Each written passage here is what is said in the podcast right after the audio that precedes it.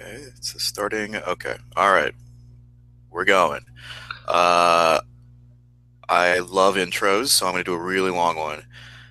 Uh, this is Visceralist Podcast, episode five. So, getting into the first segment, um, I feel I felt like with uh, this week's episode, let's start with a little bit of positivity. Um, so much negativity in the world these days, you know. Just, just seems like these days, in particular, there's more negativity than at any point ever in human history. So I'm gonna start. I'm gonna do my little part to start with some positivity. Oh, okay, that's good. Put it out there, man. I'm gonna put it out in the world. Yeah. Um, so the New York City Marathon was ran this morning. Um, and it's crazy because it, it was already done. Like I think I had already I had only been up for like 30 minutes and it was already done. These what people time did you wake up? uh, like 12. Uh, no, there's still some people out there, I think. I mean, oh, I, I sorry, I don't mean done. I mean, um, uh, the winner had already the Oh, yeah, yeah, those guys. Wow, yeah. Yeah, and that's that's crazy. You're like running New York City Marathon runs all five boroughs in in Manhattan. No, not in Manhattan. Nope. Um, we get that one back. Uh, all five boroughs in New York City. it's, it's right there in the name. Um, so and it's 26 miles, uh, which uh, man, I can't imagine. Um, yeah, I yeah. can't imagine that either. and so, congrats to the uh, men's and women's winner. Uh, the men's winner uh, finished in two hours and seven minutes, Wow. and his name uh, is uh, is Guillerme. Uh, oh boy, you know this as as probably shouldn't be joking, but as someone with a with, who has a weird name, like this is like every first day of school every year is like the you know the teachers getting to the the roll call and like getting to my name, just being like and uh, oh. Uh, okay. Uh, Yeah. So oh oh oh. Uh, so, um, so his name is Guillerme uh. I think, I think that's good. That's good enough. He's from Eritrea, uh, and the women's champion is um, Mary Keitany, and Hmm. I, be- I believe she's from the U.S. Um, this article I'm on on Gothamist does not say where she's from. That's typical. Uh, typical patriarchy. no, that is weird. I mean, I, I assume she's American then, if they're not going out of their way to say. It. But yeah, no, that is that's great. It's a great job. I I remember I have a buddy who um, who does the marathon every year, and a couple years ago I was asking him like, I was like, ah, maybe I could do this again, like sh- shades of my my conversation of like, yeah, I can make the NBA. Um, it's, and he's like, the apparently you have to. There's a whole New York. I think it's called New York Road Runners Association, yeah. and it's the group. Have you have you done any like official marathons? Oh, no way. Yeah, but I could not. Yeah, so I guess the deal is in order to even get into the marathon, I think, and I, I'm remembering a, like a two year old conversation, you have to volunteer at a certain number of races beforehand.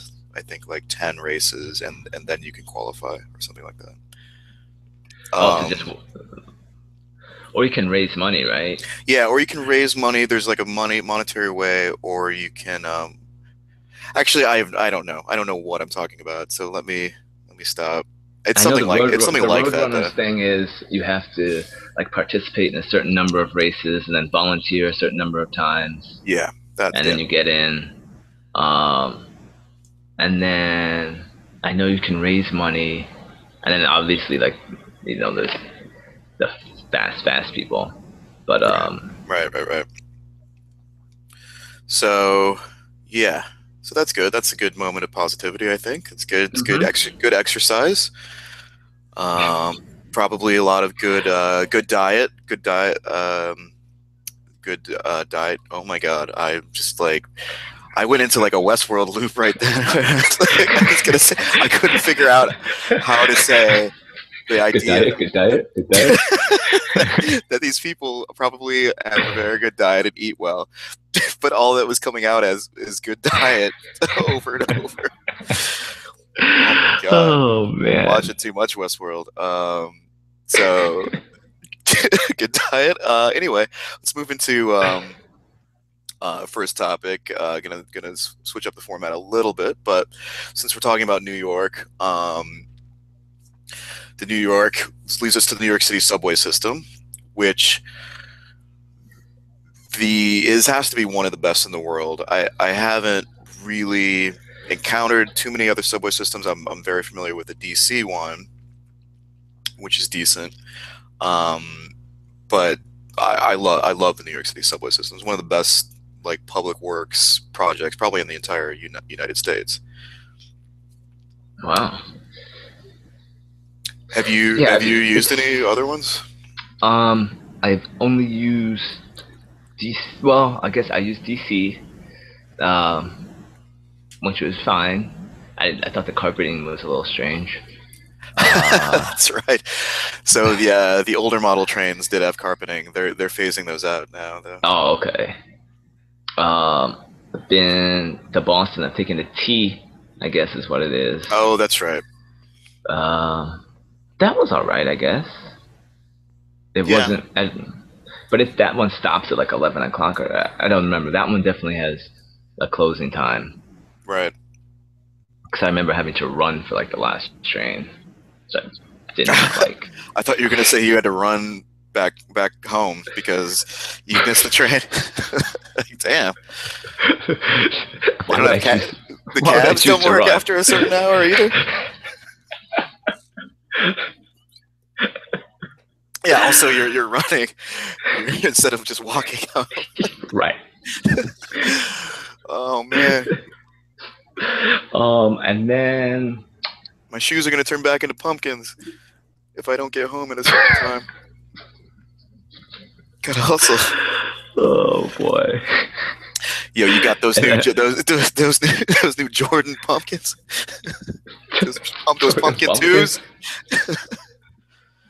So they would turn into pumpkins. So you have pumpkins on your feet, little Yeah, pumpkins. yeah, those little little pumpkins. Yeah, good, good cushioning.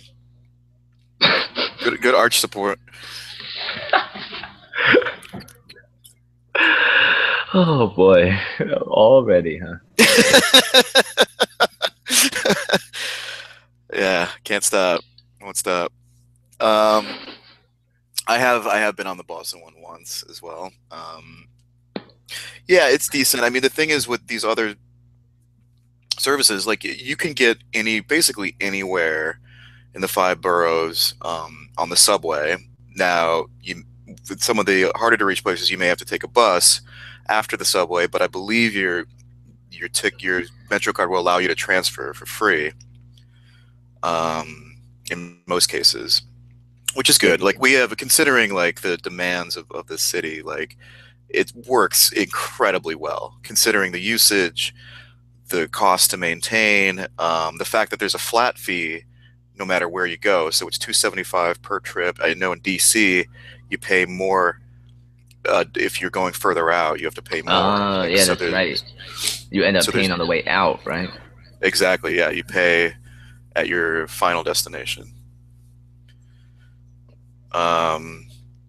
So anyway, I say all that to say this. Oh, God, I fucking hate that phrase. Um, the the they've been building a, a new subway line. Uh, it's called the Second Avenue line. I believe the letter for it is going to be T, Yes.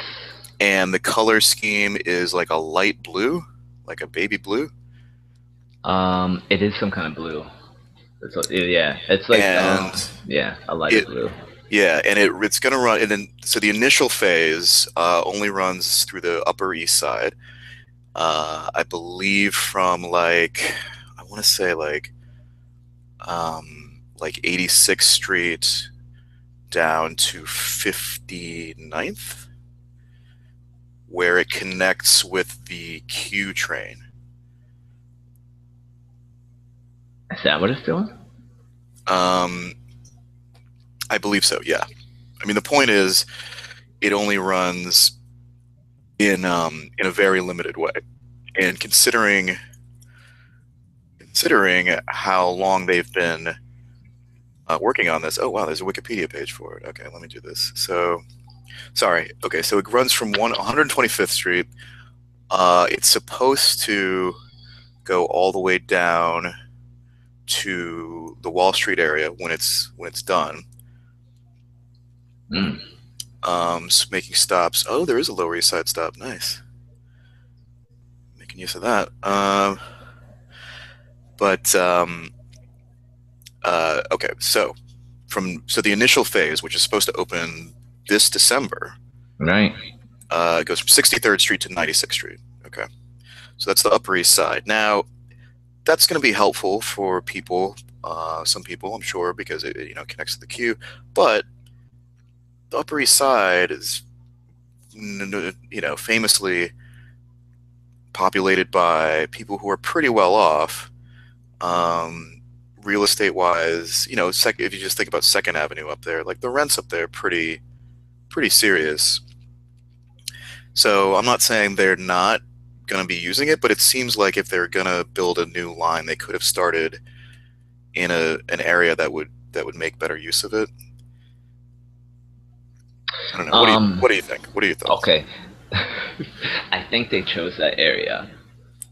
Um, officially, probably because that's that's it. There's no other train option in that area, and just to even have have that section operate would would be a big relief on on the congestion, just the number of people that have to squeeze into the four, five, and six on a daily basis Right. um, just you know even just getting a quarter of the people off of that train for that section Uh huh. it would probably make a dramatic difference in the in the ride in the riding experience and just in probably just the overall efficiency of the system um, I think I remember reading some article about the four, five, and six. It's one. It's caused. It's got a lot of delays. It's the cause of a lot of delays. Right. Right. Um, and I, I think a lot of that has to do with just the sheer number of people that are always on that train. I, I mean, in this article, it just did like one day, one day's worth of delays. Uh-huh. And sick passengers make up like 75% of the delays. Huh. Like, I, I can find the article and send it to you. But Yeah. then it all just causes just this, you know, this big chain There's a reaction. there's a chain reaction. Yeah. There's a knock-on Right. effect. right and so i mean just just moving just a quarter of the people off of that will, will be helpful and i don't know if you noticed um, the four five and six is it's a strange train um, and that it's narrower than the other trains Right. Right.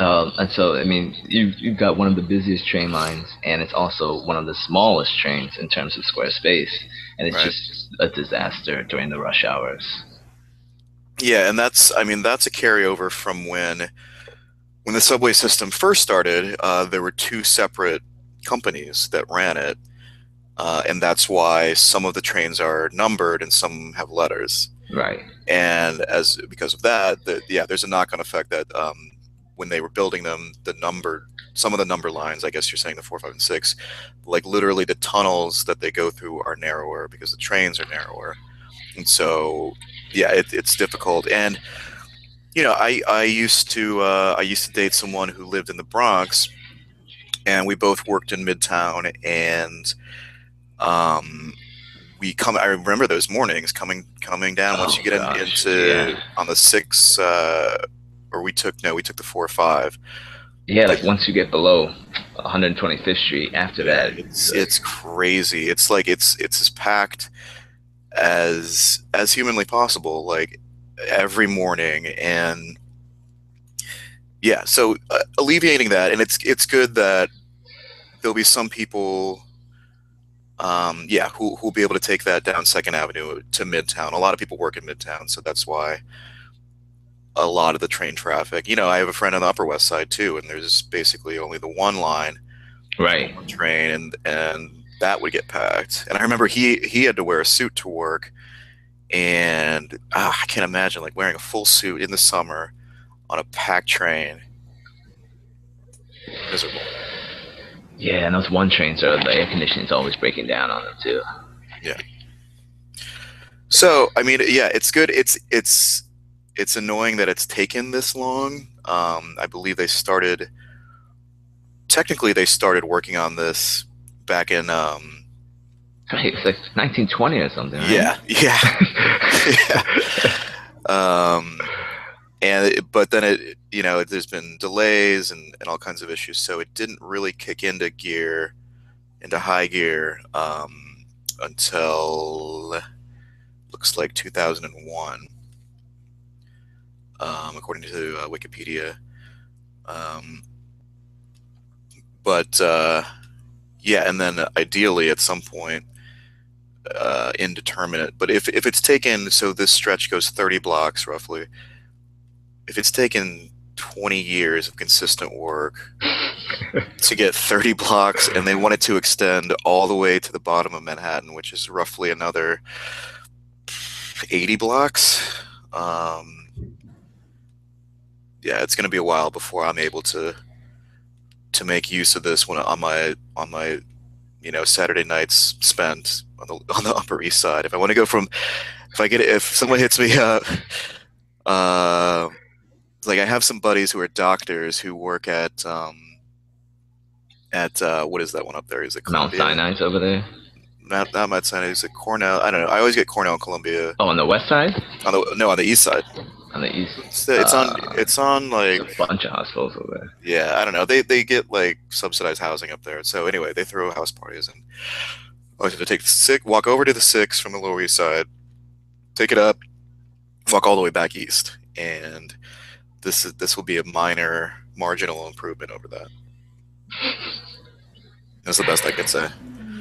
Yeah, I, I mean, I'm sort of excited, but I'm now I'm looking at the map. Yeah, this will be interesting to see if it get really gets utilized. Um, I don't know why they needed to go all the way downtown though. I think it, Uh, realistically, it could probably stop at like 14th Street. Uh, I mean, it would be handy, like going down Second Avenue, because I I currently take the bus, the bus home from work, and I go over to Second Avenue. So I walk over there, take the bus down, and you know the, that that bus, I'm only going like from roughly you know 34th Street to Houston, and uh, the bus runs pretty smoothly, but there are some days it, it gets traffic jammy, tra- traffic jammy. Uh, it, and it would be nice if you're going underground and there's not really that many delays. But again, like it's my my level of utility for this is is not very high. But I'm glad if some people can get some use out of it because yeah, that east the, the east side subway lines are are a mess during rush Yeah. hour. I'm excited. I'm really curious to see if they'll actually open on the on the date. On the, Definitely, not. Definitely not. December 30th. Not a chance. and it's only right, and then it's only thirty blocks. The part that's Yeah. opening, right? Yeah. So There's not not a chance of that. And oh, and oh, and oh, by the way, uh, that 30 blocks is only like three different subway stops. There's three different stations that make up that, or I guess four that make up that 30 blocks. So yeah, man, it is. It has been a nightmare for those businesses up there. Oh yeah, They, they've been complaining so much. right. Because of all the construction, like even though it's underground, they they have to like block off certain parts of the street. Um, Right. Yeah, it, it's a mess up there. Like I was um actually because one of my I do the coaching on the ba- of basketball, so I'm up there Right. on the weekends.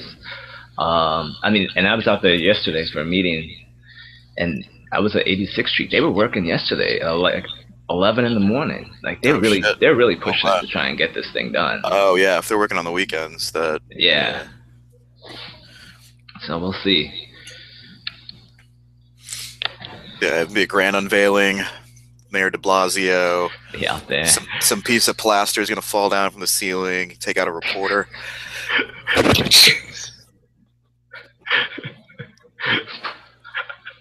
oh man, that would be terrible. Yeah, there's going to be some. Oh, there's going to be rats at that press conference, too. Oh, There's- the rats, rats. Rats, are gonna, rats are can't wait. The rat rat community can't wait for this to open. Kid, kids dropping slices of pizza.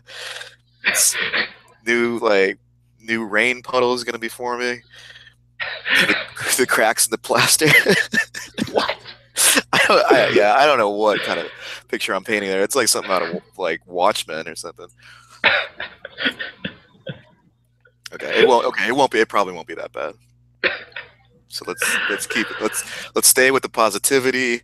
That's right. Positive, man. Good diet. Good diet. Good diet. um, all right, let's let's move on. Um, so I'm gonna I'm actually gonna leapfrog. Let's let's get right into the TV segment because um, we had um, one of my favorite shows, and I, I think one of your favorite new shows as well. Um, Atlanta, Donald Glover's Atlanta. Yeah, Atlanta's great. Uh, just ended its uh, its first season this week uh, with an episode called "The, the Jacket." Uh, some minor spoilers here, or, or I guess full spoilers since the season's over. It's been over for a few days.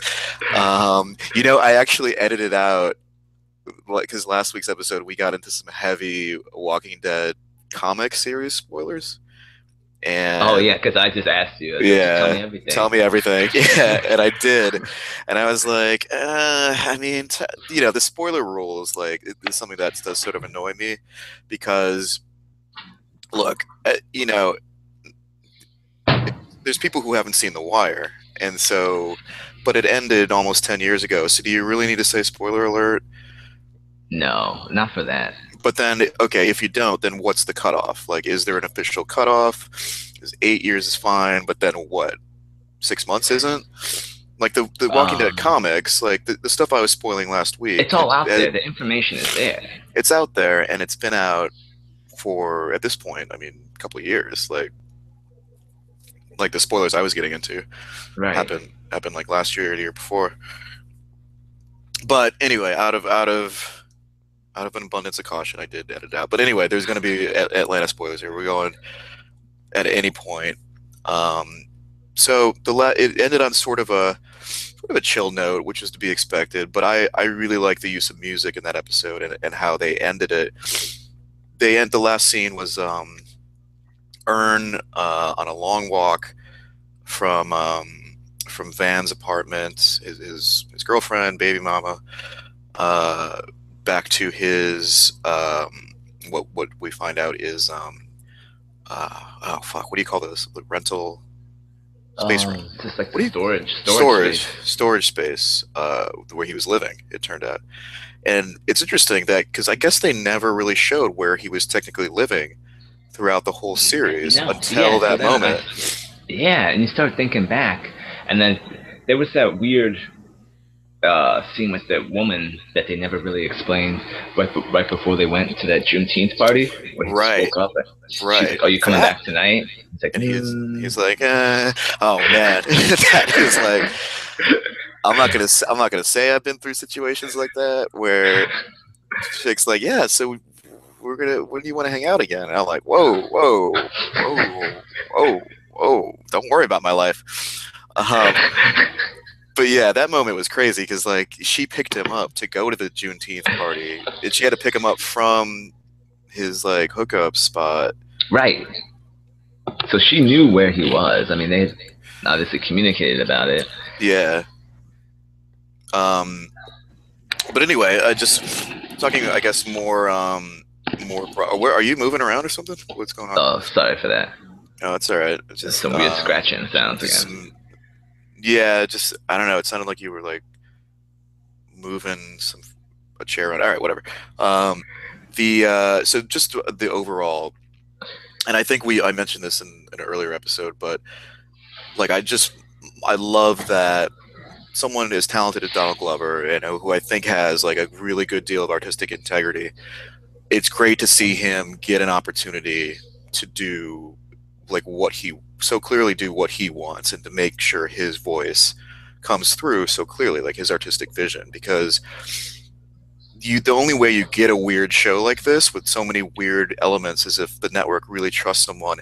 But also if you have like a really small team of like him apparently his brother um, has also worked on the show and just a really small crew who are on the same page and they're doing it on their own basically without too much uh, network interference and man i can't I, it was renewed for a second season and i can't wait because this is like one of the smartest shows I've seen in a while, and I don't know. Like I, I'm, I'm struggling to to come up with any other point to make other than it's fucking. This is a fucking amazing show.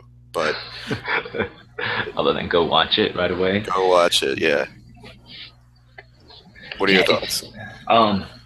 Well, just for this last episode, it was you just kept waiting, you know, you just kept waiting for the payoff, and then it finally comes. Because I kept thinking, why is he so obsessed with this jacket? It's just a jacket, man. Yeah. You lost yeah. it. You lost it. Things things happen.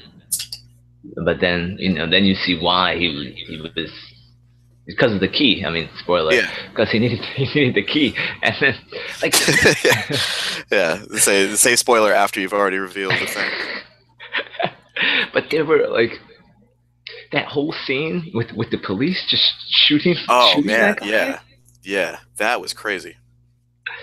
It's like, yeah, it, there's all these weird little things. I I just read something about the show too, for um. Oh, there you go about, again with that reading. about the weirdness, and and Donald Glover was basically just saying, yeah, I mean, it's not it's not overly weird. It's just the weirdness of everyday life, and it's like he really puts yeah, it into the show. That's a great point.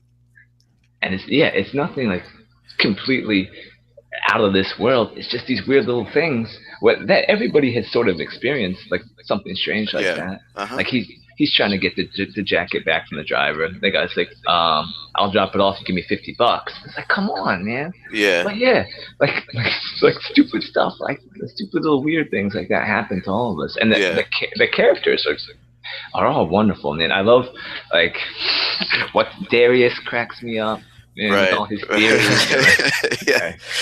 Yeah but they're, they're all so good and it's it's, yeah. it's it's a really small cast. Like everything about it is small. There's only a few locations but like yeah. the writing the writing is great. Yeah that that's a good point you bring up because like there's how many moments in life where it's where you had a situation where it's like if if you scripted this in a show no one would believe it.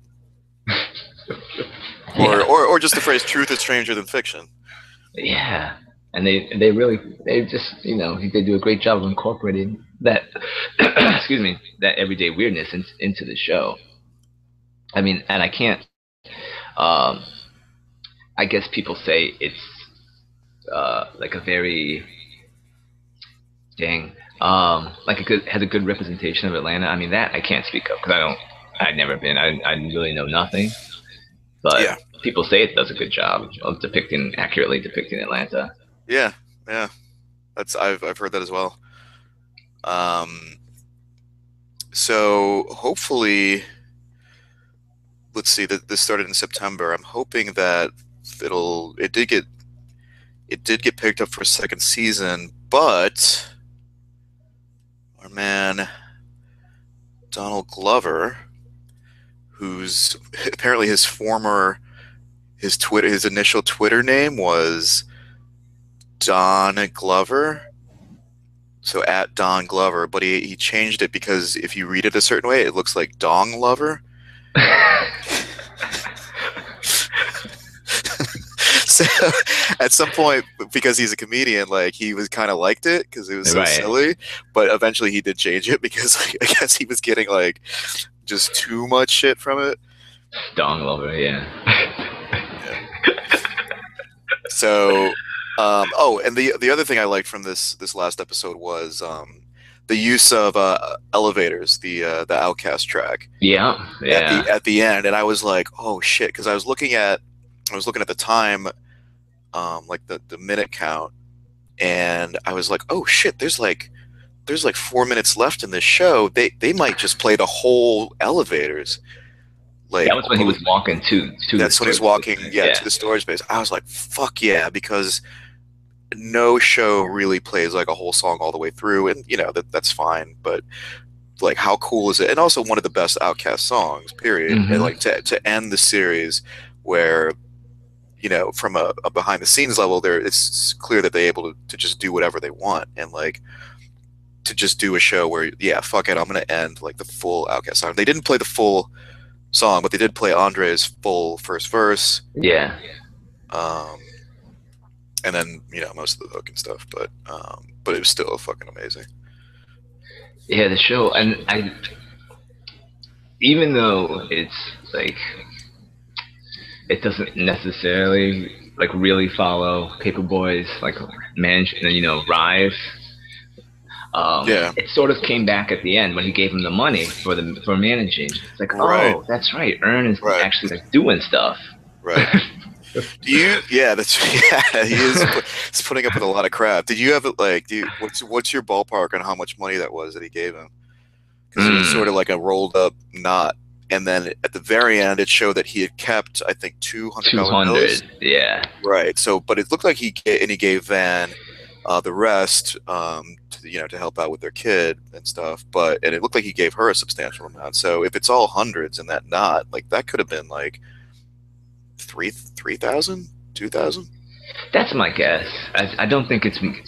I was thinking at the at the very you know at the most like five thousand dollars. Right.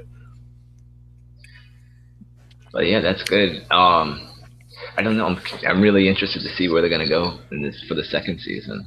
Yeah. Also, the the one the one critique, and this is this is fairly minor, and actually, it's a critique coupled with I kind of love that they did it this way, but in the first episode, one of their crew shot somebody. And then in the second episode, they're in two of them are in jail, presumably because of that. No, no, it was because of that, because the cops are investigating. They both get bailed out, and then it's never mentioned again. Uh, uh, Is that or did they? Because I know I definitely know they didn't show any scenes with them like calling up lawyers or even talking to like a public defender or anything. Like Hmm. I don't know what happened there. I think. Hmm. I think maybe it was mentioned like, briefly again. Uh, Listen, listeners, write write in if if there's any if there's any nerds out there who are like, oh my god, you oh you claim you're a fan of the show, you didn't even.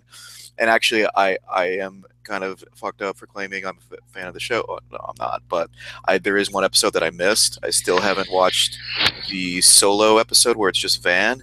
Oh, okay. I haven't seen that one, but I plan to get to it soon.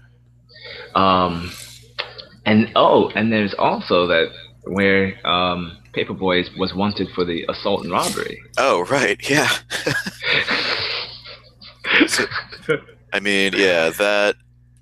I don't know if like if there's a if and I'm uh, this is pure speculation, but if uh, if Donald Glover's point there is it's intentional to not address that because in with some people maybe it's it's so you know having charges on you going on in the background is so normalized that it's not even worth addressing or it, it's not Mm. worth it's not worth making that like a highlight of a series because you know in most shows you know the whole season would would address like the fallout from that. But Right. but for if you know for for whatever reasons you know I, which this is a larger sort of socio-political discussion but people have charges on them and going on the background and they you know they go to jail. And it's not it's like you don't want to make that the focus of your life or you don't want that to fuck up your life because it's just kind of taken as a given and you just deal with it i i don't know that's that's just my speculation it's my I artistic like, that. I like interpretation that. Uh, I like that interpretation of it. Uh, yeah, maybe, maybe that's what his intent was. it maybe could be he'll say it in an interview. Yeah, but I mean, I yeah, and I kind of I kind of like that he kind of leaves things not like so explicit, explicitly clarified, and we still don't know what happened with that dog. That, that Darius traded up. Oh, they got some money. They're gonna get their money. The second season premiere is gonna be like Darius Darius at that guy's place, like with that guy like like rolling out a bunch of hundred dollar bills and Darius with a, a big goofy grin on his face and Earn kind of looking over at him like kind of like salty.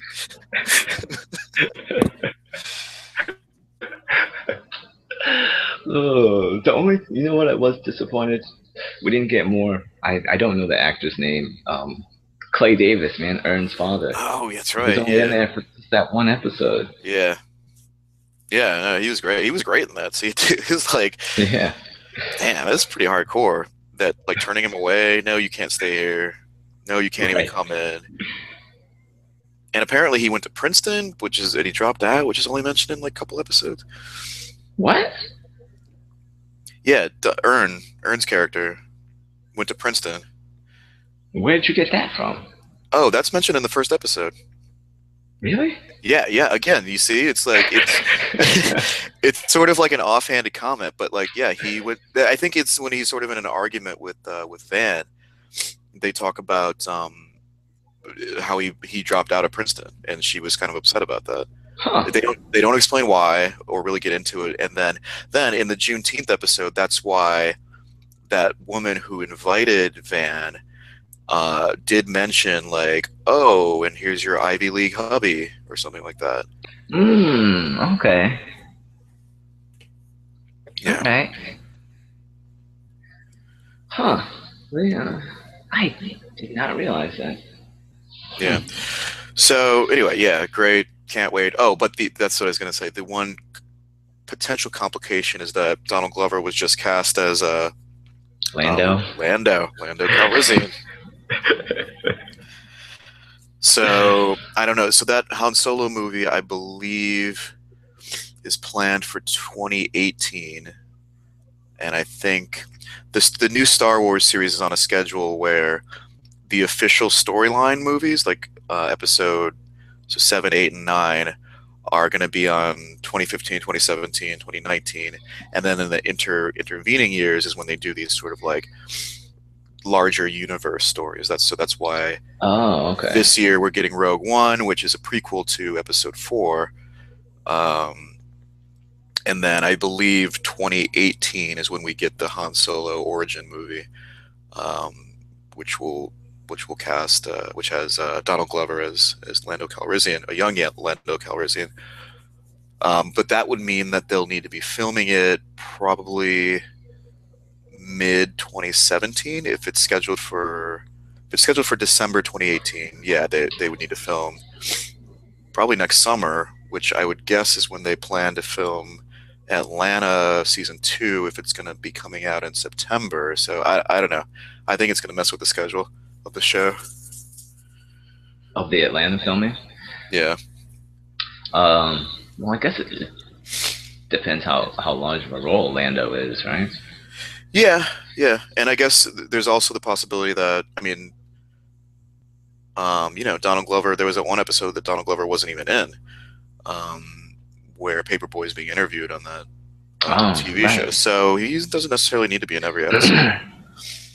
That's true. And there was there was that one he was hardly in. The band one he was just in briefly. right, Like I think he said hi or like was playing with the baby. right. Hmm. Hmm. So what is Rogue One? So Rogue One is, and uh, uh, it's, uh, there shouldn't be any concern about spoilers here because the movie's not out. Uh, but it's about, so if you recall in episode four, uh, A New Hope, um, which is the first Star Wars movie released in 1977. Um, the there's a there's a brief mention as they're planning to, to go attack the, the Death Star. Uh, so Luke and them are getting set it up. They have a meeting with the Rebel Alliance where they say, um, I, and I believe it's just like one line where it's like, a lot of good people gave their lives to get these plans, and it, they had the blue the Oh, blueprint yeah. for the for the Death Star. So Rogue One is the story of how these people got those blueprints. Oh, okay. Yeah. All right. Well, it looks pretty cool. I've seen a couple of those previews. Yeah, I mean, I'm, I'm not as into it as I was like for the Force Awakens, but and I'm not I'm not a huge Star Wars fan, but I, I definitely know like you know a fair bit about the you know that that world. Um, and it's it's pretty good. I don't know. So uh, the dude, uh, what's that guy's name? The guy from Ip Man, uh, Donnie Donnie Yen is in Uh it, and Ben Mendelsohn is in it. Uh, dude from um, he's in Bloodlines. Did you watch that series on No, never watched it, but I like him a lot. It's pretty good. He's really good in that series. He's a bad guy. Uh, in Bloodlines? Yeah. Um, no, I don't know. Not really. Sort of. I don't know. I don't want to. Don't want to spoil it for you. Apparently, Wow. I know. I know how much you love spoilers, but um, actually, I mean, I would. I would actually tell you, but I, I didn't watch the full series. I only saw like the first five episodes. Um, Oh, okay.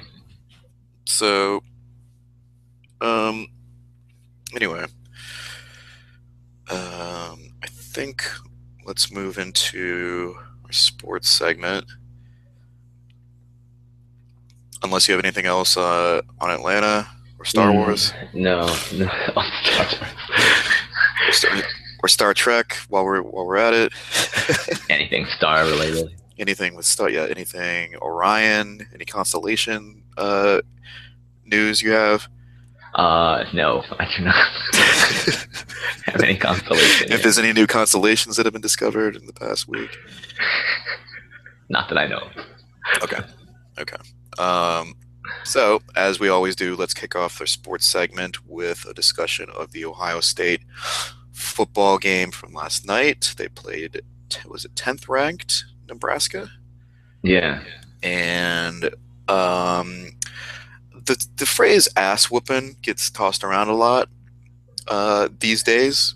Um, the phrase um, beat him to the white meat doesn't get used um, What? maybe as I a heard that. you That's never heard real? you never heard beat him to the white meat No. well you, clearly you never have been to atlanta i can't Beat him to the white meat. yeah i mean i think the the implication there is like you beat someone so bad that their bones are showing it's, te- it's technically bones aren't meat strictly speaking but i guess you know they are organic material so it still sort of works Okay. Can't, believe you never heard that. Never. Oh, okay. All right. Well, Learn But- something new every day, I guess. yeah. But I would say either or both of those terms could be accurately deployed uh, to describe what OSU did to Nebraska in Columbus, Ohio last night. Yeah, it's wonderful. It was. It was. It's because it's been a while since we got like a classic Jim Tressel beat style beatdown um, of of of a good team, and I'll you know I'll say Nebraska probably deserved their number ten ranking. Um, but they're they're not going to be number ten. Probably uh, not not ever again this season. After that, Um, no, I don't see that happening. That was a good victory. The offense finally looked in sync. Yeah, I was happy about that. Curtis Samuels was, you know, running loose. Yep. Um, everything was just complete turnaround. It was like we were playing Oklahoma again. yeah, but but better. Yeah, so it's good. It's a good time to be playing that well. You know, we got who we got? We just Michigan and Michigan State, right? No, there's uh, I believe there's Maryland. somebody in there. Maryland is next week. Oh gosh, Maryland. Yeah. So yeah, basically like another bye week. But uh, you know, of course, like, and it's interesting because you know, I and I, this is pure speculation, but I think that you know Harbaugh definitely has us uh, in in in with with his binoculars over is is looking through looking through binoculars through his Woody Hayes tribute specs Um, he's looking over at Columbus and he's like, uh, that's why he's been running up the score on every game. And so he beat, they beat, Michigan beat Maryland yesterday, I believe, like 50 something to three.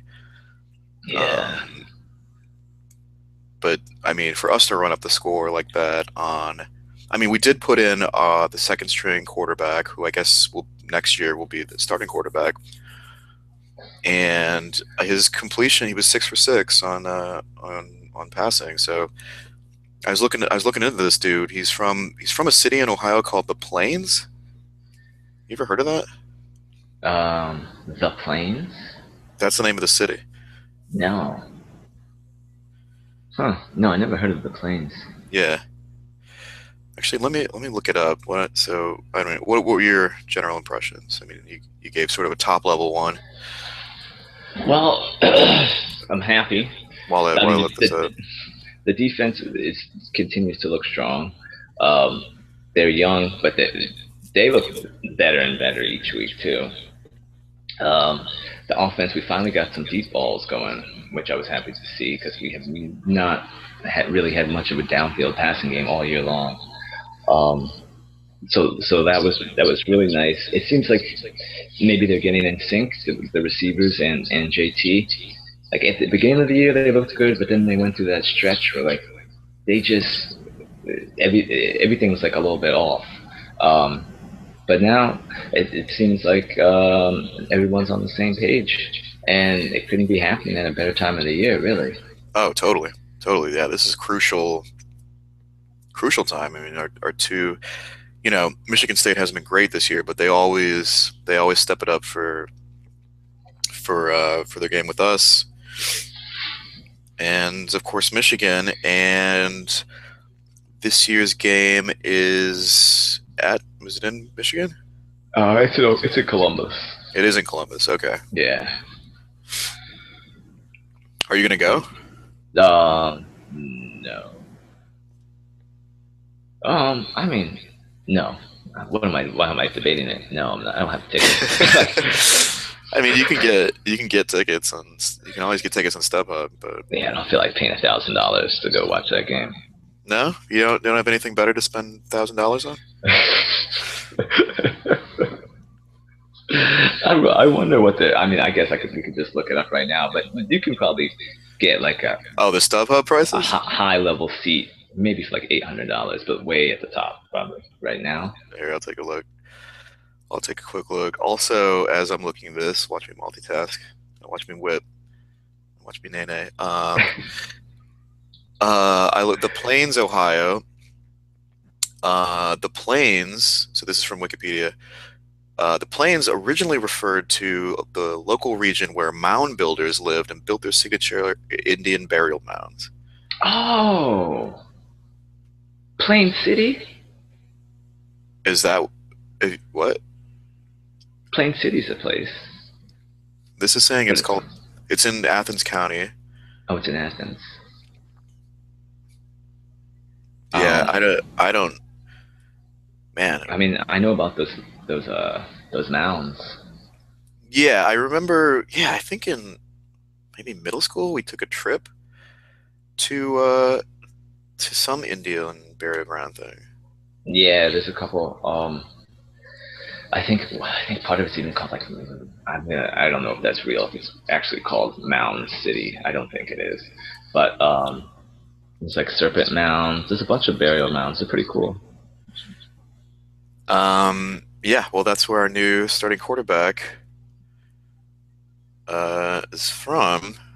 They don't have, um, from what I from what I can remember, uh, a very substantial football. Um, see, this is this is me getting caught up in in my in my overreach, of trying to do three things at once on the internet while also hosting a podcast. yes, I try. I try to talk about this guy. I didn't even have time to look up his name because I'm doing all this other shit. Um, talk about the city in- Ohio that I barely know about, didn't know about until this morning. Yeah, Um, and I'm also looking up prices on, stu- on StubHub. So the cheapest seats you can get uh, on StubHub are $235, Oh, okay. and they go all the way up to 1600 Yeah. It's probably better to just stay home and watch if you're gonna sit way up there. Probably, probably, probably. Um, but that leads us to our next segment, and this is the one that I wanted to get to last week, but did not get around to. And uh, basically, so we, as we saw, so um, Oklahoma City Thunder played the Golden State Warriors early this week on, on this past Thursday. We know, I think we anyone listening to this probably knows about the background there, so we don't need to get too deep into it. Russell Westbrook and Kevin Durant apparently have like some kind of one-sided beef. doesn't seem like Kevin Durant really gives it like really wants it to be over, and Russell is like really engaged with it. So he wore the um, what, what? Can you describe what he why he was wearing that outfit? Because I, I, I still don't know what what was going on there. Well, they they say it was like a shot at, at Kevin Durant because he came in. Well, Russell was wearing his white jeans, and Of course, of course. Gotta have those. pretty, I think they were pretty tight. Too. Yeah. They were Ah, probably they were probably ripped somewhere, ah. and I think he had a bandana. Like his whole outfit was. it was he was doing a lot, but that's him. That's what he does. that is what he does. Um, and then he had on the official photographer like vest. That's just Right. like this uh, orange visibility vest. Right. And so one of Kevin Durant's hobbies is photography, and he uh, was even an official photographer at um, this past year's Super Bowl. Oh, okay. And he was, and so people are saying he was taking shots when he wore that vest, and he did. He was listening. I don't know what he was listening to, but he like did a little dance when he came in too. Ruffle. I mean, knowing him, he's probably listening to that dram featuring Lil Yachty, Broccoli. Probably. I hear that's a good song. I've never listened to it, but It, it is. It is growing on me. Yeah. Um, but yeah. And then they went out and killed them. Well, I Yeah. mean, Oh, The yeah, Warriors, uh, yeah. Warriors. Yeah. Um, but you know that's that's some good pettiness, um, some high quality trolling, uh, and it's good to see that from uh, from anybody really, but uh, from from Russell Westbrook. but the reason why this guy, I, I say all that to say this. Um, good diet, good diet. The the uh, I've always wondered because I've never really I've never played any sports at any sort of considerable level. Um, I think you have some experience doing it in, in various official capacities, and you've been on courts and in, in good compet- like serious competition. And I do always wonder, like, what is the level of shit talking that players on the court who can't, you know, can't necessarily hear them when on on TV. Um, you know, the mics on NFL games and, and basketball games pick up some of the court talk, but you know, you have these stories about Kevin Garnett, uh, who apparently used to say, and Jordan too, actually say all kinds of really wild shit to the players, like sort of under their Right. breath, but loud enough that the the opposing players could hear. And then also like in a in a football scrum, you know, where it's really aggressive and you're really trying to mess with other people's heads, and people talk about trying to get in uh, to players like Odell Beckham Jr. like get in his head. And I guess I'm wondering, like, is the shit talking like basically constant throughout a game? How, well, speak to that. Speak on that. Can you speak about? Yeah.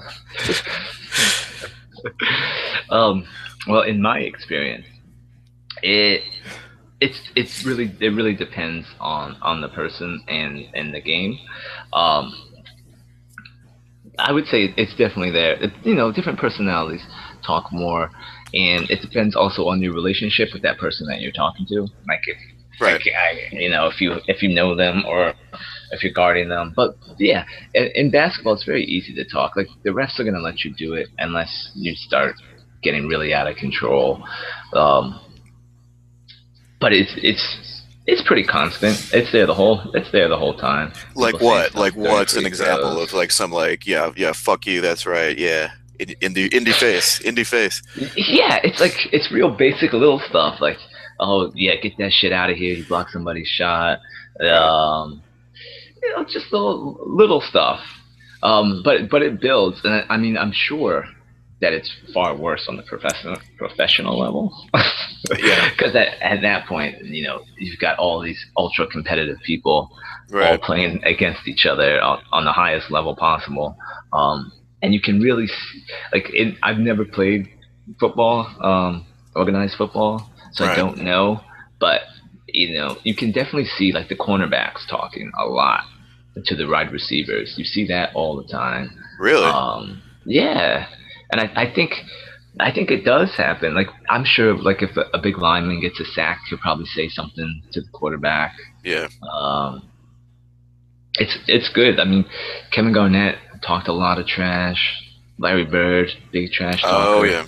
Yeah. Michael Jordan, big trash talker. You know, you just you're you're boosting yourself. Some people like fuel off of it. Like Gary Payton was notorious he was oh, yeah. yapping all day, all game long. He would just be in somebody's ear. Um, I mean, that was him. He that was when even he's even talking to Jordan, and then Jordan turned it on and killed him. Yeah. Um, but it, it's like it, and you know, it for some people it really works. Like some people you can get you can take somebody out of the game you can get in their head and you can completely throw them off of their game if, if they're you know they're trying too hard to retaliate or whatnot or if, or if they want to start trying to talk trash or you want to prove them wrong it can you know it's just all part of part of the bigger bigger battle i guess it's just yeah. a little tactic that you can use to get any to get a type of advantage over someone yeah i mean i think the thing i wonder and you know mostly because i'm ridiculously out of shape is that you know it's to to be talking like that regularly like while you're also like you know at some cases running at the full sprint and doing all this and like your brain has to be focusing on like all kinds of like minutia that you have to get right otherwise you're to get beat.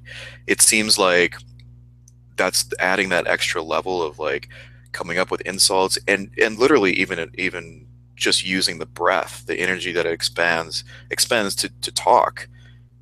When you're playing at that level, like every little bit of every little detail matters. And so like it, it surprises me. I mean, I know these guys are in great shape, but like still like like a lineman who's like you know, especially against like a hurry up offense or something like yeah. Man, they're already exhausted and then you're gonna like uh, you know come up with some like creative way of insulting you know pro- pro- procreating with his mother quarterback's mother or denigrating his his his his heritage or all the hours in the gym as a as a middle schooler all we're all for naught i mean i i think i think you have a different idea about what type of trash is being talked that like that people are really like coming up with clever stuff. It's, most of the time it's real basic. Okay, yeah. It's like you usually a lot of it is performance based, you know, like on the on you know whatever just happened on the play, or you know like oh you're not gonna catch a ball all night. I told you they should stop doing it to you. You're not gonna it, you know stuff like, like yeah. You know most of it is is like that, and I and I don't know this for sure, but I could easily see like professional athletes even um, like making comments about someone's contract. Like if if you know, like um, yeah. like a like a Mozgov, somebody could talk trash about him oh, yeah. getting paid oh, his great, whatever hundred million dollars. Like oh yeah. yeah, like he's a great candidate for that. right, but yeah, it's it's and it's not a constant chatter it's it's on and off. Um, but you're right. I mean, there's a lot more to focus on than just talking trash. There's so much happening in these games. Yeah. And like you, you do have to be mentally focused, but that that's why it's so good. If you, if if you are effective, then you can take somebody out of their mental space, out Right. of the, out of that focus, Out and of then the they start making yeah. mistakes. Yeah, and then you gain the advantage. So it, it you know it it can definitely be be used effectively. You know if you can do it effectively. But some people they just like to talk. You know they like Yeah. to give themselves talk. yeah, yeah, just like personality, personality. Like, man, can you imagine spending like a chill Saturday afternoon with Kevin Garnett? Like, I'm sure he's like he's he strikes me as someone who's probably very intelligent and like has a lot of interesting stuff to say about you know probably any topic. Like, I put him like like I mean Ray Allen has the reputation of being super intelligent, um, right. But I definitely put K- KG up there as well. Just because of like the the skill it would take to craft, like I mean, uh, he's the maybe the most not- notorious for this sort of thing, the shit talking, and he comes up with the stuff that leaks that he said is like, so it's pretty fucked up, but also like I could totally like it's it's a seems like a pretty efficient way of getting someone's see getting into someone's head as quickly as possible. yes, like some of these guys do And that takes make skill. it make it very personal. Yeah. Uh, but I mean, at, at that at that point, they start. You know, you start. They probably all know a lot of the same people as well. I Right. mean, everyone has their own private network. You know, your own personal network of people. But like, once you make it to the NBA, and if you're, you know, if if they're in your generation, you know, your peers, you've been, you've probably seen this kid play against Oh, this kid, like your totally. whole life Like, Totally. yeah, like these these guys now, like the um, like all these young kids, like Karl-Anthony Towns, and all these all those guys that have been there like the past five years, come out. They they've all known each other since they were like 14 years old, right. played against each other. So I mean, eh, maybe it's worn off, but yeah, you know, but they they're more likely to come up with like the personal ones, you know, very personalized. Right.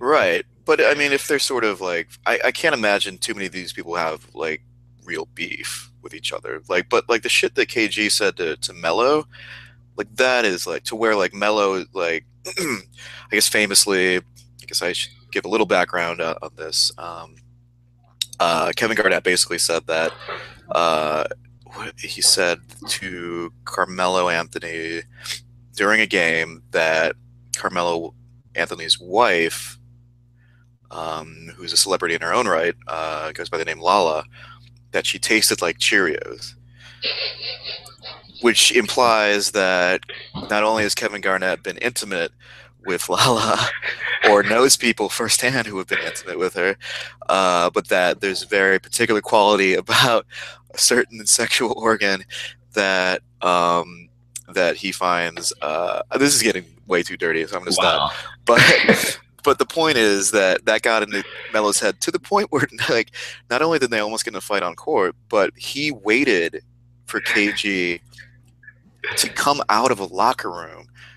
He like like he was gonna do something to him with like tons of cameras around and like also the fact that you're like an international celebrity and like what are you gonna like what, what i mean i look i get being angry.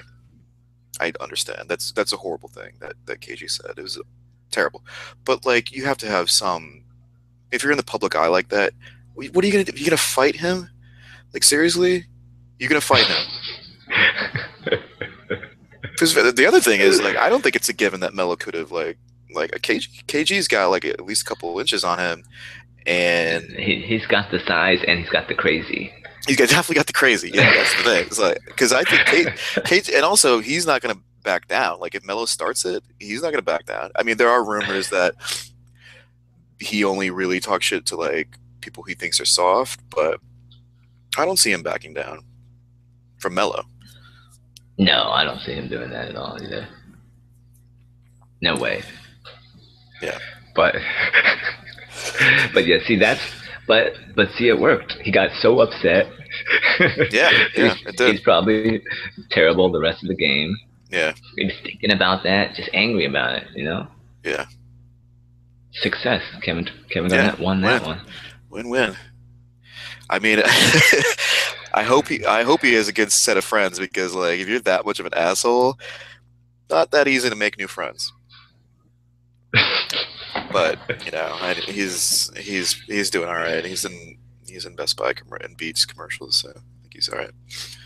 Um, so let's move into what uh, what people are saying is uh, is their favorite segment of the show.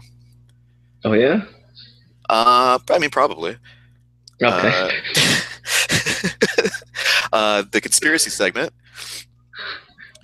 So, this week's conspiracy involves sporting, uh, U.S. sporting in particular, and U.S. sporting over the past mm, two, three years in particular. And the I'll give you the broad strokes on this, and I will use an example to illustrate it. And that example is the recent World Series, uh, 2016 World Series, which ended in a an amazing Game Seven. Did you watch Game Seven? By the way, Um, no, I read about it the next day. I, I was keeping tabs on it, and then when the Cubs went up like five to one, I just stopped paying attention. right. And then I, Um, yeah, and then I woke up, and it was an amazing game, and I felt a little bad about myself. So. Yeah, I uh, I mean like I I mean I guess of the big four sports uh, baseball is number three. Um, obviously hockey number one. Um, but I I was like I've been sort of following this. I mean, yeah, so I've been following it and I watched um, I did watch up until I watched up until the rain delay uh, of Game Seven, and the rain delay came in. It started. I think it was around midnight or, or shortly thereafter, and I was like, "Oh shit! Like this could go for any length of time." And I know with baseball because there's, I don't know, maybe it's just a historical artifact, but like I knew that like they're playing that game that night, even if it goes till five in the morning. Like they're gonna finish it. And there's no like postponing it. Um, like they would in like tennis, for instance. Um, they'll just play the next day, um, and that's sort of built into their schedules and, and everything. But um, but no, it was great. And as a non-baseball fan, I was getting caught up in the mood. I thought it was great.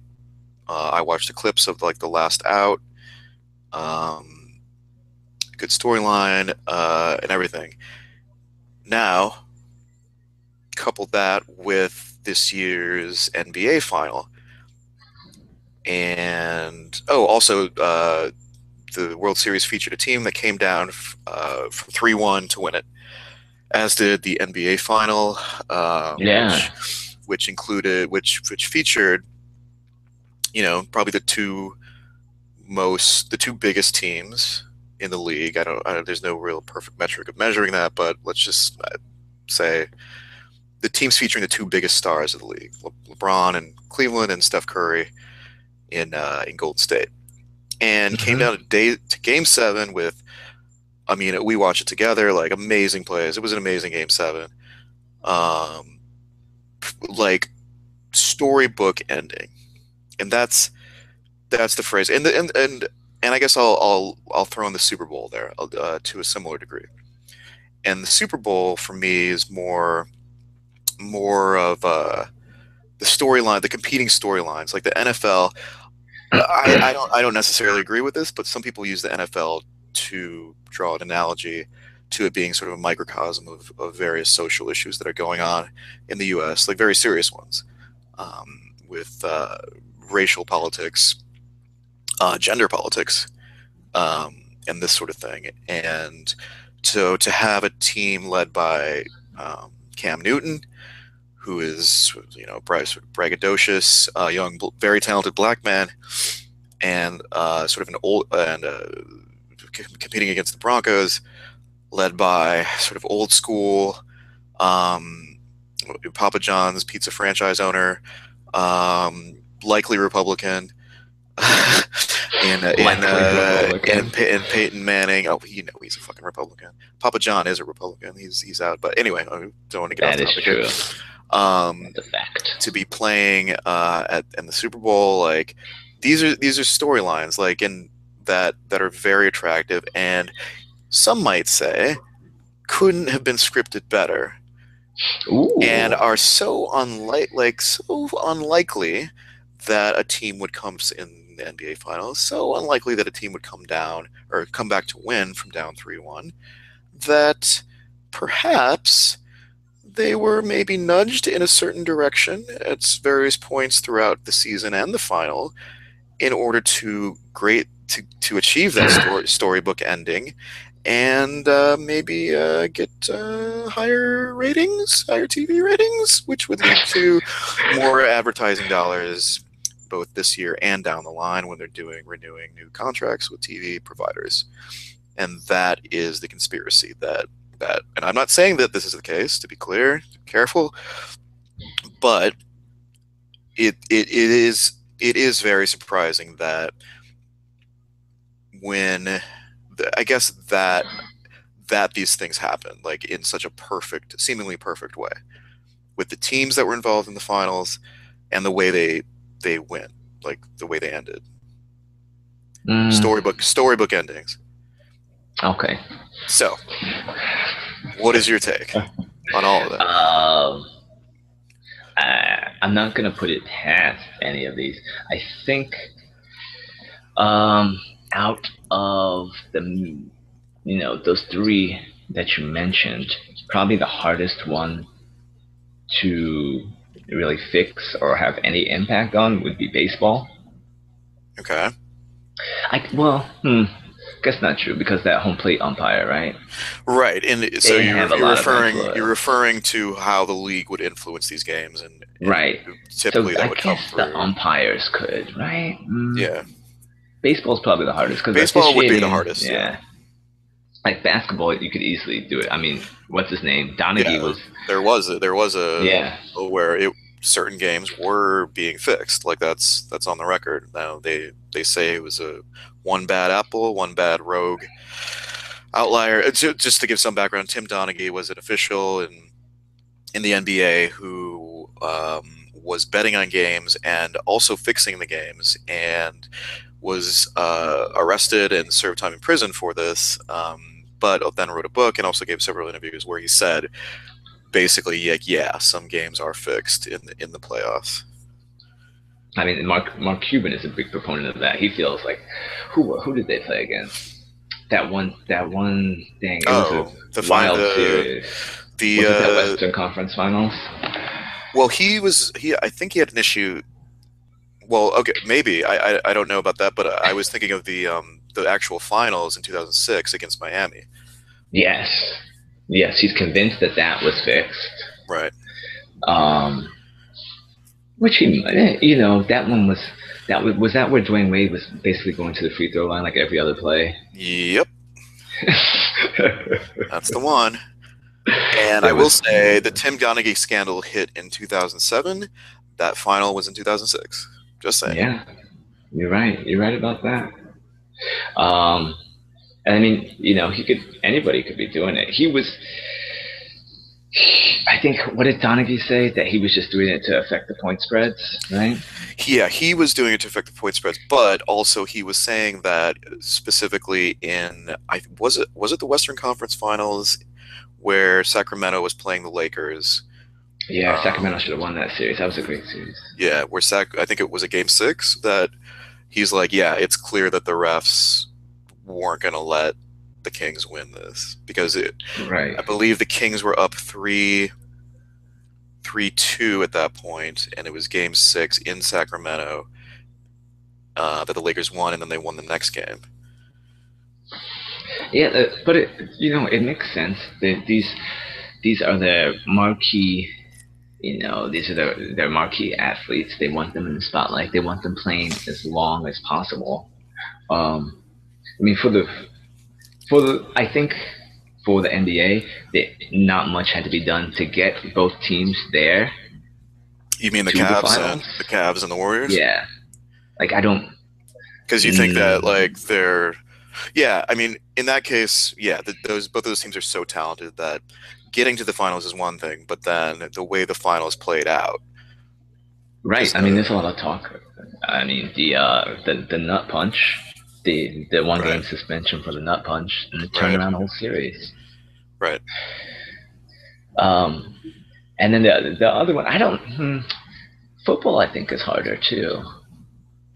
I mean, I've heard a, a saying about football, which is that like if the refs wanted to, they could probably find a way to, to call holding on every play. So True. I, I mean, you probably, yeah, probably could.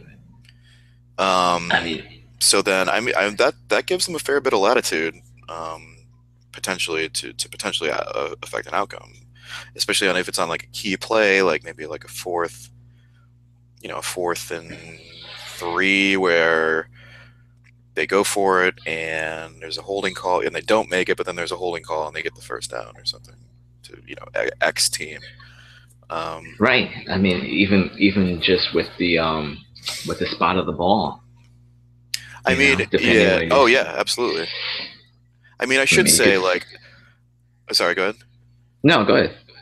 No, I should say that even I'm, I bring this up only sort of as food for thought. Like, I don't necessarily believe in this, but I will say that just understanding how much money is involved with these leagues and understanding human nature, I think.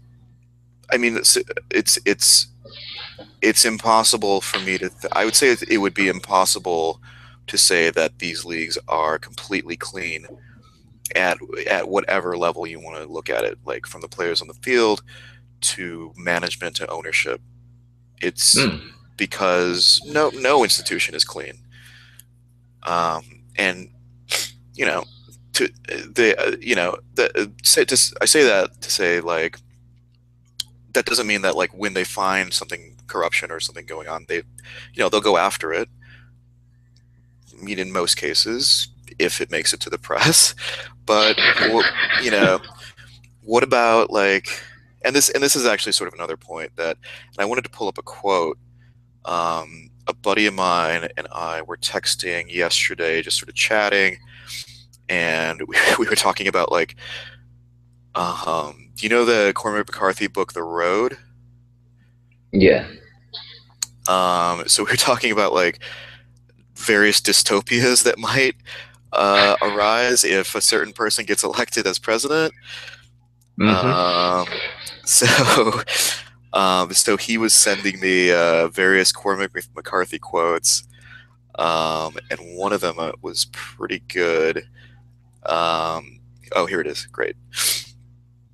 So this is the quote.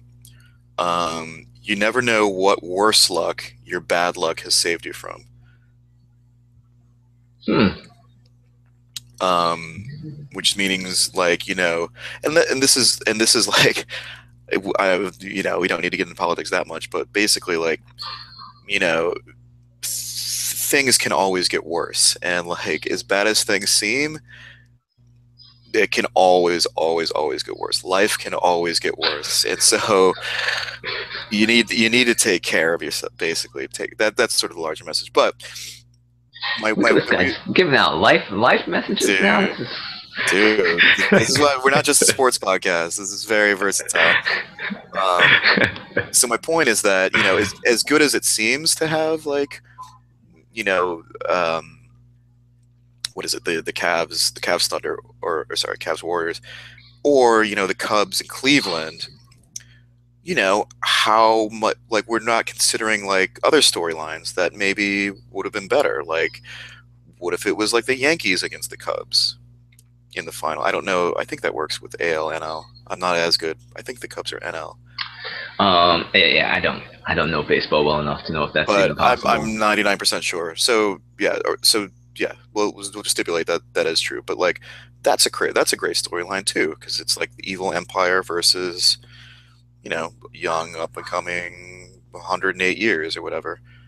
So as good as it was, there's probably always my point is as good as this storyline is, there's probably always another storyline that would be slightly better that the leagues would probably go towards if they could really choose, pick and choose.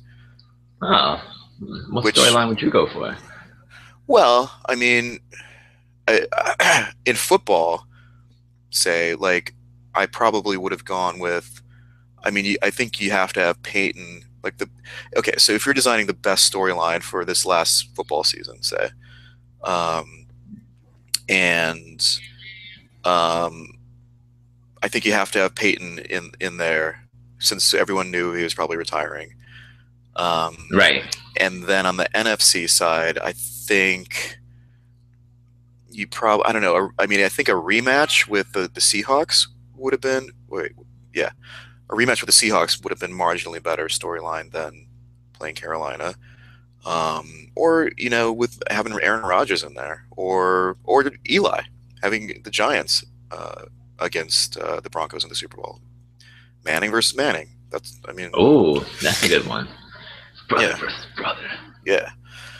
So I think you know, and this is like a, a broader point with conspiracies in general is that people try to find patterns where they can just to make sense of the world, and that's something we do as humans. Um, it's sort of innate in us um, because it's a survival mechanism. Um, you know, at a very base level, you want to find a pattern. If if there's big animals with claws that are killing us, we want to see a pattern there, which is that big animals with claws can kill us, so we should avoid them or figure out a way to kill them. So, so the people who you know uh, natural selection would select the people who found this pattern and use it to their advantage and spread and then procreate. Do you see? Am I am I like going way sort of way going way off uh, a, a field here? But I don't know. yes. I would, I would say you are. Dead. It all Oh. ties in. It's all, it's all connected. The Bilderbergs, they're behind everything. Oh my god. Go to Illuminati. your apartment. You've got like got like stri- string and push pins everywhere. String, yeah, I got that, about that string and push pin life. you know, they know me at the string and push pin store. I got I got a loyal, loyalty rewards card. um, but anyway, yeah. Any any, any final thoughts before we move on? I, I guess I, I I'm not really I don't have any answers to this. It's just I kind of a that's the thing. My view on conspiracies in general is like I don't believe too many of them, but I do find them really entertaining and sort of just to think about. Just to think about, I guess, really. Yeah, th- definitely is entertaining to think about. Nice, um, nice conspiracy theory can take you down a dark place on the internet sometimes, but uh, Yeah. but yeah, they're fun. They're fun, and you know, sports wise, um, I would say that you know they they probably try to get it as like the best matchups they can. You know, they change official rules and, and try Right. to get things because they, you know, especially for the NBA, like they don't want another, um, what was that San Antonio Detroit finals? It was so. That's right. oh yeah. rated Shit. NBA finals ever. So yeah, people, and, and you're right. People want to create storylines. They want they want their marquee athletes to, to be around as long as possible. Right. Um, in the NBA, it's it's not as hard these days because there there are a lot of big stars now, and they're Yeah. pretty spread out, I guess, or or consolidated. So then you know they're going to be around. yeah. Like, but um, in terms of any official capacity, I don't think so. But maybe you know, maybe there's some Donaghy's out there still trying to trying to influence outcomes. Yeah. Super Mario. You know who, who that is? I don't. I don't know. I don't want to speculate here. Um, I just like calling that one referee Super Mario because of that one meme. Do you know what I'm talking about? Never, never mind. Super Mario. I'll- I'll- gonna look I'll- it up. I'll, I'll- look it up. Oh God. Um. Okay. So you can look it up. Um. Okay. So we have a little bit more time here. So yeah, I think we can. We're not going to be able to squeeze in that one link I sent you yesterday, but um, I do want to get to the last topic, um, which is completely shifting gears, just about podcasting in general. Um, and you know, you and I are both fans of Mhm. various podcasts. Uh, we have some in common that we that we like, and I just wanted to talk a little bit about because I, I'm a huge fan, and you know, I, I'm I'm also very into music, and I live in New York, so I have a lot of time, say on the subway, when I'm just sort of sitting around and, and just walking around the city, and you know, I would assume if I had, a car or was in a car driving place, like I I honestly like probably seventy five percent of my listening to stuff goes to podcasts, and know, the twenty five percent is music. Damn. Yeah, like I'm I'm heavy in these these podcasting streets, but um, and so that's why I've been I've been wanting to do a podcast for a long time, and it's you know it's in various ways. I've tried here and there. I actually have even before I remember even before podcasting was a thing. Um, I don't know if you remember Real Audio. Yeah, oh, Real Audio from the yeah. very early days of the internet. Um, I once we finally got a computer at my at my house um, when I was in high school. Um, I was getting I was so super into the internet like back in the day. Like oh my god, still am, love it. But like I was in those early days, and I came across Real Audio, and I actually recorded my own radio show. Man, I, I kind of want to find that. I hope it's. I recorded a um, basically like a mock radio show with some buddies in their garage, and then I uploaded it to Real Audio. Um, just like basically not too, not yeah. I don't know if you knew these buddies of mine um, back in the day, but one of them was a neighbor of mine and uh, yeah, we were we went to his garage, recorded like a like a weird radio show, and I uploaded it to Real Audio. Damn, it might actually be online somewhere. Still, oh fuck, that would be crazy. I'm gonna try to find it maybe for for next week's show. I'll play a little bit of it. um, but uh, yeah, that was me doing like a podcast back in the '90s. Um, so anyway, I just wanted to, to to shout out some of my favorite podcasts. I mean, the, these days I'm listening to um, I listen to Majority Report, the Majority Report with Sam Seder, um, sort of a political comedy podcast. Um, uh, obviously, we both know Filling the Lanes and, and Fire Starters. Right. Um, Filling the Lanes no, was, was defunct now, um, but was a great sports and sort of social commentary podcast. Firestarter also amazing podcast. Um, and it's funny. My I just wanted to share the story of how I came across. I guess what led me to the to the fire starters was um, uh, Bomani Jones, uh, ESPN uh, writer, reporter, talking head. He has his own radio show now. He's on Around the Horn every now and then. And um, this must have damn this must have been 2010 because the um, it was the World Cup was going on, and oh, wow. I I don't know if you remember I I want to say Spain won um, the World Cup that year. I think I think that's right, or some some Spanish speaking country won, and I I could definitely look it up very easily, but I just don't want to. Um, it's the beauty of podcasting, folks. Uh, but I remember, I remember he was on around the horn, um, like the next day after after the team had won, and there was a celebration, and one of the, the so they the Spanish team was on a bus, and one of them dropped the trophy from the bus. Oh, I remember that happening. Yeah, and uh, and so on around the horn, they have like four different sports talk pundits just kind of talk about various things going on, and so they talk about that story. And Bomani started his uh, his thing with um, uh, it's like some someone uh, I guess the guy who dropped it gave like a, a, response on Twitter or something, and like he's like, yeah, I don't really speak Spanish, but uh, I have to imagine that that was Spanish for uh, what had happened was.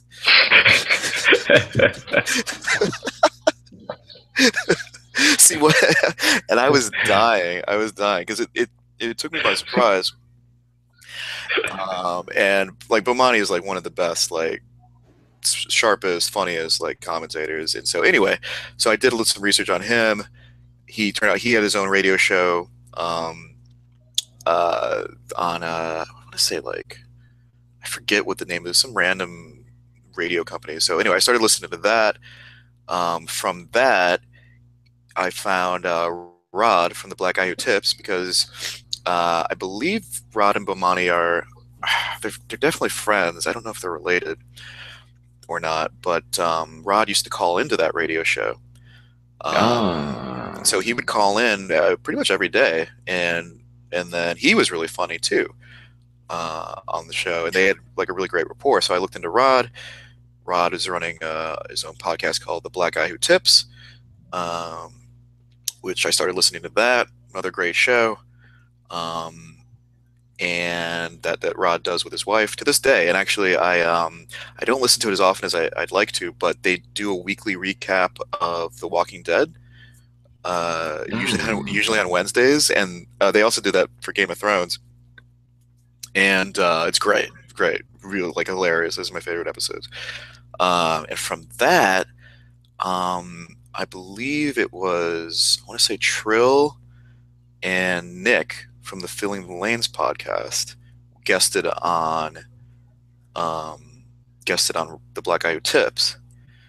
And so from that, those, they were really funny. And so from that, I found their podcast, Filling the Lanes, and that's one where I actually actually reached out to them and I was like, hey, you know, it's a great podcast. You know, um, just like kind of a breath of fresh air because uh, like most sports podcasts suck and they, I don't know, they don't suck, but like they're just kind of boring and like it, it takes a lot to like it takes like a it's a certain skill to sort of like be funny and insightful and also be talking about sports.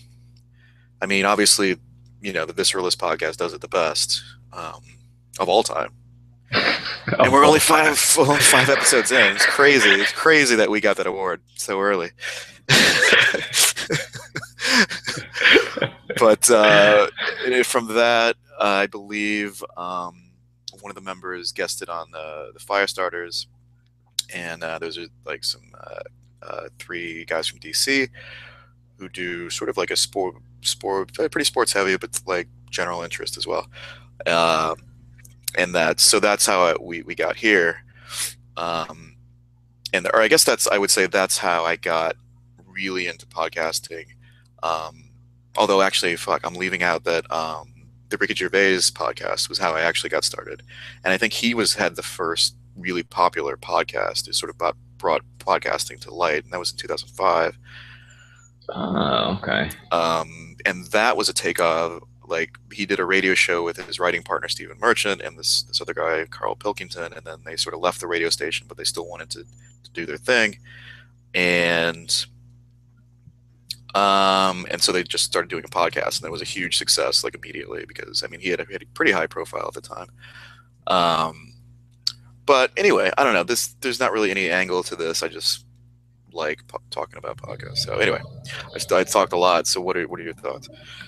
I don't. Want to. I don't want to monopolize too much of this. I definitely don't listen to it. As, and I didn't realize that you listen to so many podcasts. Wait, sorry, um, sorry. Uh, say it again. You broke up just a little bit. I definitely don't listen to as many as you. Okay. I only listen like I'm subscribed to a lot. Uh-huh. Um, but out of those ones that I'm subscribed, I really only listen to about four of them. Um, yeah. like I listen, I listen to the Read. Oh yeah. Um, Bodega Boys. We got. Um, I like the um this writer for ESPN, Zach Lowe. He talks about oh the, yeah the, the NBA a lot. Yeah, I listen to his. Um, generally just during the season, not so much off season. Right. But generally just during the season. Sometimes I'll listen to this one from NPR, um, Note to Self. They, they huh. can have some interesting things. I've never heard of that. Uh, what's the um, what's the scope on that? It's generally like a lot of technology related, oh, and okay. um, you know how how we're interacting with technology. Most of it, it's it's along that theme. Okay. Um, uh, and then Juan Epstein, but I haven't listened to Juan Epstein in a while. I used to really yeah. like their interviews. The, the interviews were what were great. Yeah. Um, like they had an amazing De La Soul interview. Russell Simmons interview was really good. He was on there. They had to break that one into like two episodes. That yeah. one was really good. I I don't like it when it's just them talking. Really? Really? yeah. I think those are my favorites. When it's just them? Yeah. They can be okay. Um, yeah, but I like their, their interviews more. Right. Um, but I haven't, I actually haven't listened to that one in a really long time. Um, and no, and I listened to 2.1 Seconds to Madness too. Oh, yes. Yeah. Oh, really? Yeah. I mm-hmm. haven't, I'm not super into college basketball, so that that's one done by couple of the five starter guys and another guy that I'm, I'm just blanking on his name. I it's it's good, cool. I mean, um, I'm sure if I was more into college basketball, I would uh, I would listen. But it's it's funny you mentioned the the Lowe Post because you know he's an ESPN affiliated guy, so he gets access to like coaches and players, and I believe the most recent episode has him interviewing Nick Batum. Yes.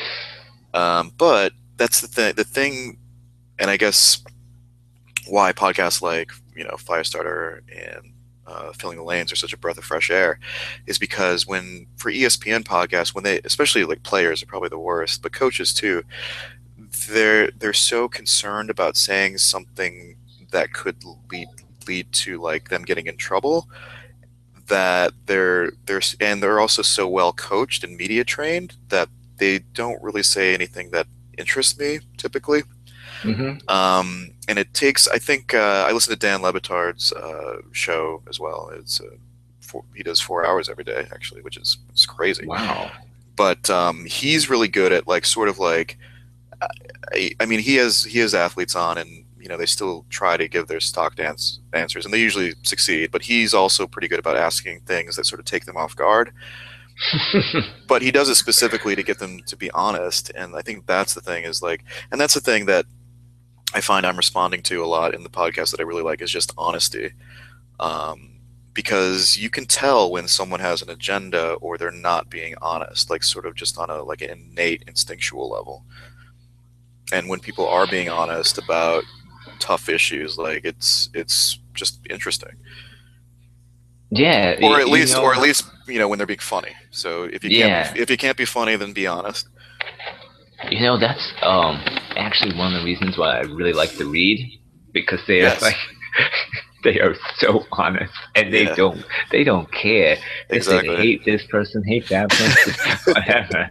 Like, Yeah. they're like whatever. Make you know, call them all types of names. And they, Call call like- them out their name. Right. Like this is how I feel about it. Yeah.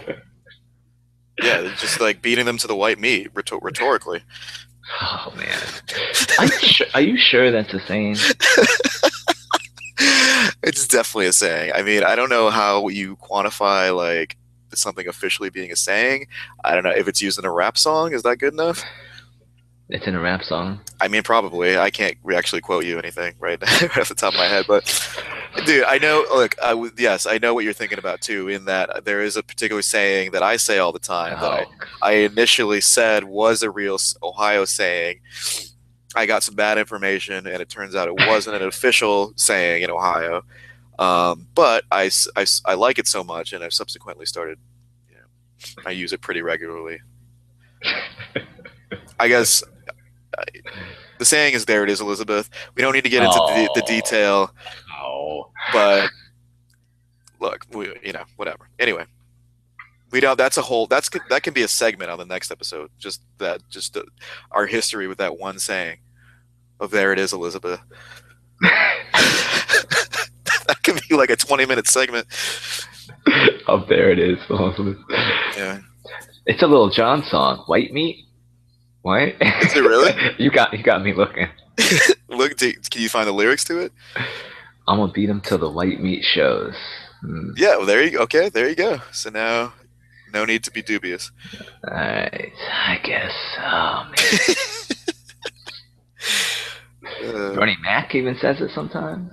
Oh, that's where I got it. Yeah, from the King's Comedy Yeah. movie. Yeah, the Bernie Mac. Yeah, that's probably the first time I heard it because he says it in that. I'm getting calls from Ohio. What's Oh shit!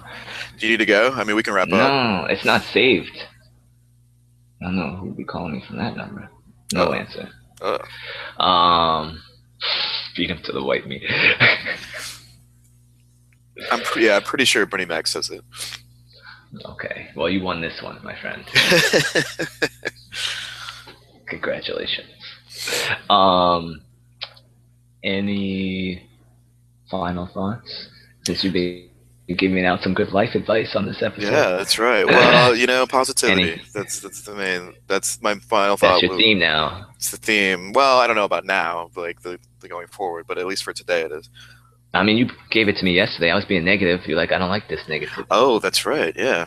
Yeah. Well, you see? were being negative before the game even started. well, yeah. I like at least let us get into some shit, you know, before before you're negative. you're right. You're right.